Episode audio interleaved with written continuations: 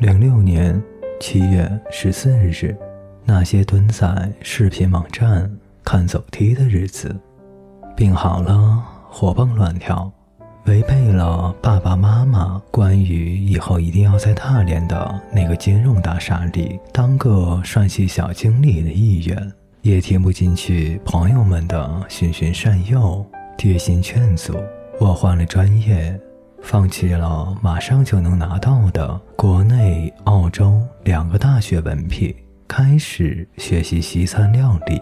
亲爱的不二，我会觉得人生是没有什么非要做不可以的，也没有什么不可以放弃的。走在城市里的时候，想要把灵魂挂得高高的。零六年七月十六日，提着各种刀。去上课，带着好吃的放学。第一份工作结束，人生中第一个一万元，交了两次房租，买了些吃的和衣服，就没了。最近呢，课程开始了，不是吗？我一直很紧张，老外把课程表安排得很乱，每天上课的时间、地点都不一样，制服的要求很严格。领带、帽子这些小东西，还有各种不同种类的刀，少了一样，老师都不让进厨房。这个专业的出勤率必须是百分之百，否则不能毕业。法语对我来说是个难关，因为电子词典里都找不到。下周有一个卫生的考试，沙门罗氏菌到底要怎么发音呢？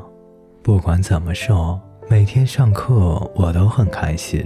我发现学金融和学西餐最大的区别就是，金融的专业课我会挑最后面的座位，而西餐课我总是希望坐在最前面。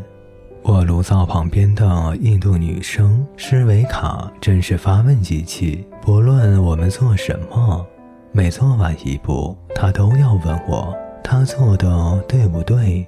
我说还好，他就会皱着眉跟一句：“你确定？”感觉上好像我在敷衍他。他经常切到自己的手，不过我觉得他表现得很勇敢。下次我要为他准备一些创可贴。我想，对了，老师说我买创可贴的时候要买蓝色的，要和皮肤的颜色区别。叫凯特的非洲人。十九岁，他说他家领政府的救济金，然后他说他开车来的，我大受震撼。然后他说晚上老婆给我做饭，我又一次受到震撼。来自巴基斯坦的人真的很喜欢握手。自我介绍的时候，一听我说我是中国人，巴基斯坦的人都上来和我握手。他们说，巴基斯坦和中国一直是好朋友。说巴基斯坦有一条公路可以直接通往中国。我想，原来巴基斯坦和中国接壤的啊。希腊人果然英俊，像神话里一样。澳洲人总是像小孩子，有的时候很可爱，有的时候有点无奈。零六年八月五日。我是爱你的，我爱你到底，亲爱的博二，今天天气很好，是叉 Y 的生日。博二，你喜欢那种绝妙、疯狂、大方的自我中心的人吗？如果我成为那样的人呢？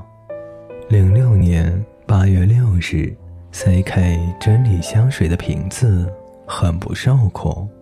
亲爱的博二。要离喜欢搬弄是非的人远一些，不论他说的是真的还是假的，听了对你都没有好处的。零六年八月八日，很跳的语气，亲爱的不二，燕燕不是在西藏拜佛吗？他说你有什么愿望，我帮你许。我当时想了想。说我没有什么愿望，然后又想了想，说祝我爸爸妈妈身体健康。今天放学的时候，我忽然想到，我的愿望不是变成肌肉男吗？你说我当时怎么没有想起来呢？难道变成肌肉男对我来说没有想象中那么重要？